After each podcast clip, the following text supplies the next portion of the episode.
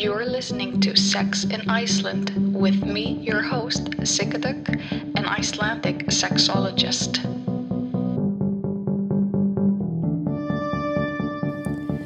So after a long hiatus, uh oh, please start. Okay, so I won't be late. Yeah, sexual healing. Yeah, that might be an appropriate song to start the show. So, anyways, I know I've been gone AWOL, but I haven't been lost or anything. Oh, stop your beeping. Damn anno- annoyed car or paranoid car, I should say. Yeah, anyway, so I also have to buckle in my um, my bag because it's always so heavy and it starts peeping as soon as I put the bag in the seat next to me and take off, blast off. Anyway, so here's what's been going on. I went on a trip to Stockholm and I went on a trip to London. Um, I was, I think, I thought I had done something about the Stockholm trip, but apparently I never posted it or I never finished the episode. So I don't know if I'm gonna edit it and put it in here, but or I might just do a slight recap. Okay, so the um, the thing with Stockholm is I was helping my friend who was divorcing. I was helping her move house and renovate her new house. I am not a carpenter by trade or by any novice standards either. So it was very interesting to see us three gals who have never, I think, picked up a paintbrush trying to renovate this apartment. And this one um, girl who visited us, she was like, Oh, I love renovating and doing demos. And I'm like, Oh my God. I mean, I've watched those shows, those renovation shows, and I'm always like, Oh, it's such a bother, it's such a hassle. And they, there's always some element of surprise that isn't, you know, a happy surprise or anything. It's always just like, Ugh. Yeah, so can't be bothered with it. But we did it and we pulled it through. I didn't get to see a lot of Stockholm, but I did meet with RFSU, and um, yeah, and I think I'm going to talk a little bit about that later. So, what I wanted to talk about in fresh news, because this is from I was in Stockholm a few weeks ago. Um, the other thing I wanted to talk about is what are we, sex educators and sexologists and sex positive people who are trying to educate the people around us going to do about the ban on social media. I am not kidding. So, I mean, I often get restricted both on Facebook and on Instagram. This is nothing new. But, um, and I've, I've tried various versions of what will get me like kicked out or freezed out or silenced or shadow banned and i can totally tell. I mean some people i'm following on instagram who have tens of thousands of followers or maybe only getting like two three four hundred likes on their photos and that tells me there's some serious censorship going on so um, last weekend I posted that I found my first gray pubic hair. I thought it was hilarious. So I was getting out of the shower and I was about to trim my little bush. Well, it's not little, but you know, bush. Always makes me think of um, the band Glycerin and that hot Gavin Rossdale, you know. But that's another story as well. So, anyways, here I was about to trim it, and then I saw this long, protruding gray, like white hair. It was kind of a Gandalf moment. No long, like it was not Gandalf the gray. I was Gandalf the white. And I was like, where did you come from? Because it felt like it had just like popped out over, over the course of one night. It's like here I am in my 10 centimeter greatness because it was so long. It was like totally longer. It was, yeah, it was, I, I think, longer than the other hairs because it was like sticking out of there, white, pointing at me and being like, ha ha, ha ha ha, you are now turning gray, lady. Like, I, I know my head is turning gray, but this was just something that I haven't, I hadn't even thought about. I was not like, I wonder when my pubes turned gray. To me, that was like something that would happen in your 70s. Am I right? I'm in my 30s. So I'm like, what are you lady bits telling me down there? Are you telling me that um, you need more action? Are you telling me that you're tired and becoming old and wrinkly? I don't know. Like, I don't know. Or is it like, hello, superpower, we're turning you white. We are reminding you that you should trim your bush more often and maybe that you should start getting bikini waxes again. maybe removal of hair i don't know at least i know like i've been dyeing my hair on top um, also just because I, I enjoy the like just the variety of me like having different hair color is something that i'm like woohoo fun. But dying down there mm, i don't think so. Also dying and dying, it's like it sounds the same so i don't want to dye anything because i don't want anything to die. get what i'm saying so I'd rather just have it gray, which would be kind of cool, you know, have like completely dark hair on top and then gray on bottom, you know, when the covers don't match the shade or something. What what is that saying? The covers don't match. Oh, I don't remember the saying, but I remember the saying. It's it's goes something like that. Um, so yo, so it's there, and I I trimmed around it, but it's just still there and sticking out. Uh, oh, I can post this photo of, on SoundCloud. Of course I can. Perfect. So it was taken down on Instagram, but it also got me thinking. I started thinking about like your relationship with your body and body hair and how your relationship changes as you age or mature. You know, either or, and or. Um, and I was thinking about like your if you think about it like the story of your first pube do you remember being like a young child and looking at other bodies? Uh, well, here in Iceland, you would do that because we go swimming with, and there are communal, not not communal. That sounds like it's everybody together. They are gender segregated, but uh, yeah, I guess communal is the right word. But it's like a big shower area where everybody undresses in front of one another, and then everybody showers together without their bathing suit. I, I've talked about this, I think, quite a bit. So everybody showers together, and you see all these different kinds of bodies and boobs and vulvas. Yeah, hairless and trimmed and shaved and waxed and fully bushed and gray and you know every age and um, variety that you actually can imagine. You can see when you're in the shower. And you know that this, like when you're a young child, you know that this is in your future. You know that the future holds body hair in store for you regardless of what genitals you have, you know that they will sprout hair. And you, you're kind of wondering, like, ooh, when will puberty hit? Because this is kind of like one of those first signs of puberty. Like, um, acne might be a sign as well, but I think definitely getting some um, pubic hair, you're like, woohoo, it started. Oh, yeah, I'm on the choo choo puberty train to puberty town, and it's gonna be awesome. Or, you know, probably nobody thinks puberty is awesome but I was still trying to pitch that story.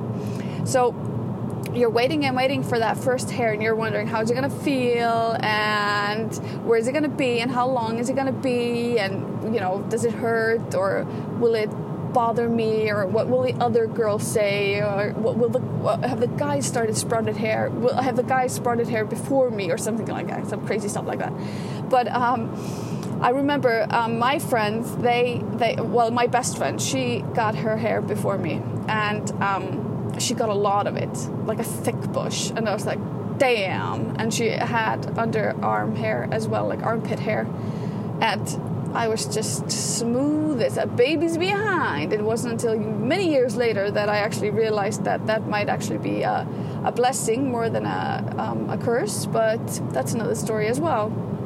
But so there I was um, admiring her full bush and, and being like Seymour in um, Little Shop of Horrors, like, please grow for me. And then they started sprouting one by one, and I was like, woohoo, finally, I turned it into a woman. Well, of course, nothing was happening in the chest area, and I was not bleeding. Uh, I hadn't menstruated, but hair was there. Oh, yeah, I was on the way to puberty town. And then I remember, you know, fully hitting pu- puberty and like you you have your um, you have your monthly period and you know you have body odor and you have smegma and you have your gentle hair and your armpit hair and acne and braces and the annoyance that is to be a teenager. So I remember us girls talking about it and they're like, okay, so guys wanted shave it off. I'm like, what? Wait, what?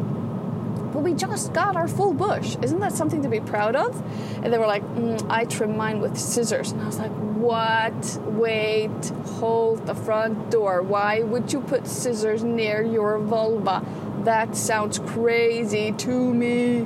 And they, they were talking about, they're like, yeah, but guys prefer like a, a very short bush or like no bush at all. And I'm like, but why? I thought the bush was hot. And they're like, mm mm no, it isn't. So you got to take it off. And I was like, what? It's like I can't.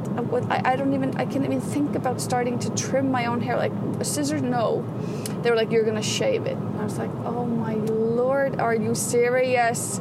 I cannot even remember to shave my legs and my armpits, and you guys keep remem- reminding me. I can't even remember to pluck my eyebrows, and I have to shave my vulva. God, it's such an effort to be a lady. So there we went. They were like, so you have to use a clean, fresh razor, and I'm like, I don't, I don't, I don't even use, I don't even have. And they're like, your own razor, and I'm like, I don't even have my own razor. I use, you know, whatever razors in the shower, and they were like, ew, Sigga, that's gross. So I had to, you know, use my own money to go and buy a razor. And I remember I was like so scared that I would cut something or do it like not properly or do like misunderstand something and and they were like it's very important not to take everything off because if you take everything off that's like a baby and nobody wants to be like a baby so to be a, like a proper full grown lady you have to leave a landing strip and I'm like landing strip nobody's landing on top of my vulva that's a grave misunderstanding and they were like, it's a landing strip. It's a little thin line. And one of my friends actually pulled down her pants and was like, this, this is what we're talking about. This is what you have to do. And if your hairs are super long, you should trim that landing strip as well. And I'm like, oh my God, it's such effort. Can't be bothered. But I did it because, you know, I was a teen and I was heavily influenced by peer pressure. And I didn't want to be, um, you know, the way that they talked, I didn't want to be the one that had like a full bush and was like dirty in some way, or like I, I wanted to be in the know and be sexy and be like a sex kitten, especially because all of us had steady boyfriends and we're in long term relationships and we are having a lot of sex at the time. So off the hairs went, and it stayed that way for many, many years. I remember when I discovered um, Brazilian waxing and I was like, goodbye, razor. I will never see you again. Well, I still had other hair that I remo- removed. But I just remember being like, I am never shaving you again. From here on out, it's just waxing. And I mean, even because I was a student in the university, this was during the, my university days. I was a student in the university and I was so freaking broke, but I would save up to get professionally Brazilian waxed, even if I like wasn't seeing anybody. Like, how crazy was that? So I was basically getting Brazilian getting a Brazilian wax for my friends who I met when we were going swimming. And but it's not like they were gonna go down on me or I was gonna go down on them. But it was still like a matter of keep, keeping up appearances, which is so crazy to me, so crazy. But I did it. And I remember being so broke that I was like, okay, I have to figure out how to do this myself. And I remember sitting on my bathroom floor, totally legs spread out, and applying this wax, which was like this wax that had been advertised on TV. It was like an Australian wax or something that was supposed to be so natural that you could eat it. It was it was a friend's moment, I have to say. It was a friend's moment. And I remember applying it to my um, bikini area. Bikini area, it's weird, you know, my crotch. And then, I don't know, I was rushing it and I didn't read the instructions properly and it just stuck and it pulled and it was just, oh my lord, it, it hurt but it did manage to get the hairs off. But I mean, I was left a little bruised, and I was like, what kind of life am I living when I'm sitting here on my bathroom floor listening to Beyonce and pulling out every last strand of genital hair? Like, this cannot be what feminism is about or what it is to be a woman. Like, this can't be it. And I remember when I was traveling through Zanzibar I was like, oh, I need to get waxed so bad. Like, who cares, really? But I found this lady was like, yes, I will bikini wax you. Can't do her accent, you know. But and she did, and I don't know what the hell she used. I was all blue and purple and bruised, and my partner was like, "What the hell just happened? Like, you're never getting Brazilian waxed again in this part of the world, or at least not with that woman." And um, yeah, you don't want to look down there. She was all beaten and bruised. Mm-hmm. It wasn't pretty. So I think quickly after that, I stopped waxing. Yeah, I think so. I think like when I was in a steady relationship, talking about marriage, and being a very, very broke sexology student in Curtin University in Australia, like I didn't have the means to um, get waxed because I mean we, we only had money to buy cheese like once a month, so we had to scrap every single penny that we had and save it. And after that, and especially I think after be- being pregnant, yeah, after becoming pregnant, I was just like, nah, I am leaving it au natural, baby. If you want to be their hairs, I will let you be free. Like the beautiful weed in my garden, multiply and have fun and prosper. And they did. I was actually kind of amazed how thick the bush still was and how many curls could actually fit on that one spot. So I've kind of just been like, la di da, you know. I might trim it from time to time, especially if it kind of bothers me. Um, but other than that, I'm just like, nah, can't be bothered. It's there. It's fine. It doesn't annoy me. But I don't know. Um, now that I'm done having kids, no more kids for me. I have all my three children out of the vulva and out of my body. I'm kind of going, huh? Should I do another bikini wax? Like, like, what would it be like now? Since I haven't had one for, I don't know, a good 10, 11 years. What would it be to have one now? Like, how would my vulva feel different? Would it feel different, or would it just be like, I know this sensation? One thing I'll be clear about though: if you get a Brazilian wax, they usually wax your asshole. That to me is a no thank you, ma'am. I don't care if there's hair sprouting there, it doesn't bother me, and there's not that much of it. It's not an hindrance. So that's where I kind of draw the line. And sometimes, you know, they're really sensitive about plucking every last strand of hair from the labia, and I'm like, calm down, you know, you can have the odd hair, don't care. It's not a close up photo shoot, it's fine. But I actually did think about maybe um, photographing if I did have another Brazilian wax, which I think I probably will, just, just you know, to know, just like is it, is it still thing? Is it still something for me? Is this a new era? Am I approaching my 40s and I'm like, I will be hair free before you start turning white and dropping on me? I will be hair. I don't know. Look, we'll, we'll have to see. But I think I will document it in photographs. Uh, what will I do with those photographs? I am not quite sure, but at least, you know, I, I am thinking about it. But so yeah, that this was the story of my pubic hair. I hope you greatly enjoyed it and started thinking about your own story of pubic hair. And if you think about it, I mean, if you've ever gone down on another person, a pubic pubic hair, you know, the presence of pubic hair, can certainly be. I'm not going to say a hindrance, but it can have an effect, you know. And some people prefer hairless genitals. I don't think that you know hair is a hindrance for sex. It's not like oh, there's hair down there. There's no sex to be had. You know, it doesn't close up the vulva or anything. It's not dangerous, and it's not you know doesn't hurt your eyes or hurt your fingers and doesn't cause scars. It's just soft hair, you know. But I think we all have a certain kind of preference for the genitals depending on maybe our mood you know? Sometimes we might be in the mood for hairless genitals. Sometimes we're really diving into the genitals and we're like hair i don't care or oh it would be nice if it would it were trimmed a little bit so it wouldn't get tangled in my mouth. I don't know you know? We have different preferences. Some don't care some find it sexy some it's just a matter of taste that day or uh, dependent on a partner. I don't know.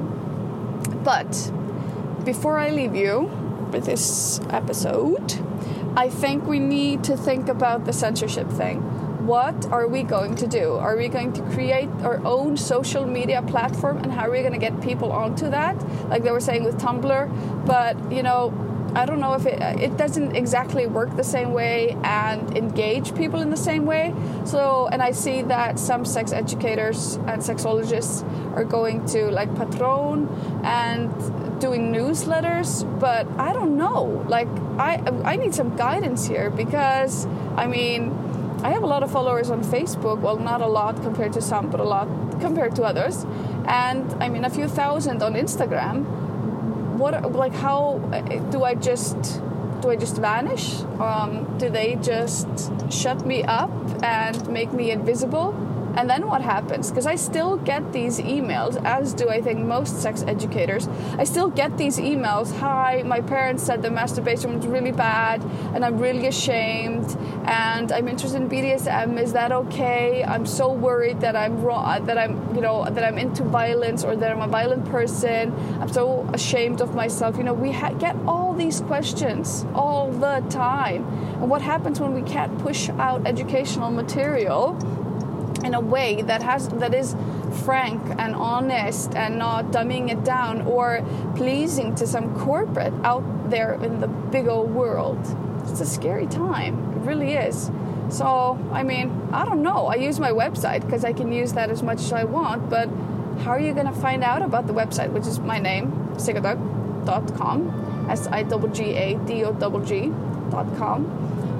Um, like how are you going to find out about stuff? Are you are we are we pushing back like 20 years ago when you had to visit all these various websites? I mean i don't know. So gotta think about this. Gotta think about it this concludes this week's episode of Sex in Iceland. You can find us wherever you want to listen to your podcast and on social media. I'm on Instagram and Facebook and on S-I-G-G-A-D-O-G-G.com. That's siggadogg.com. See you guys later.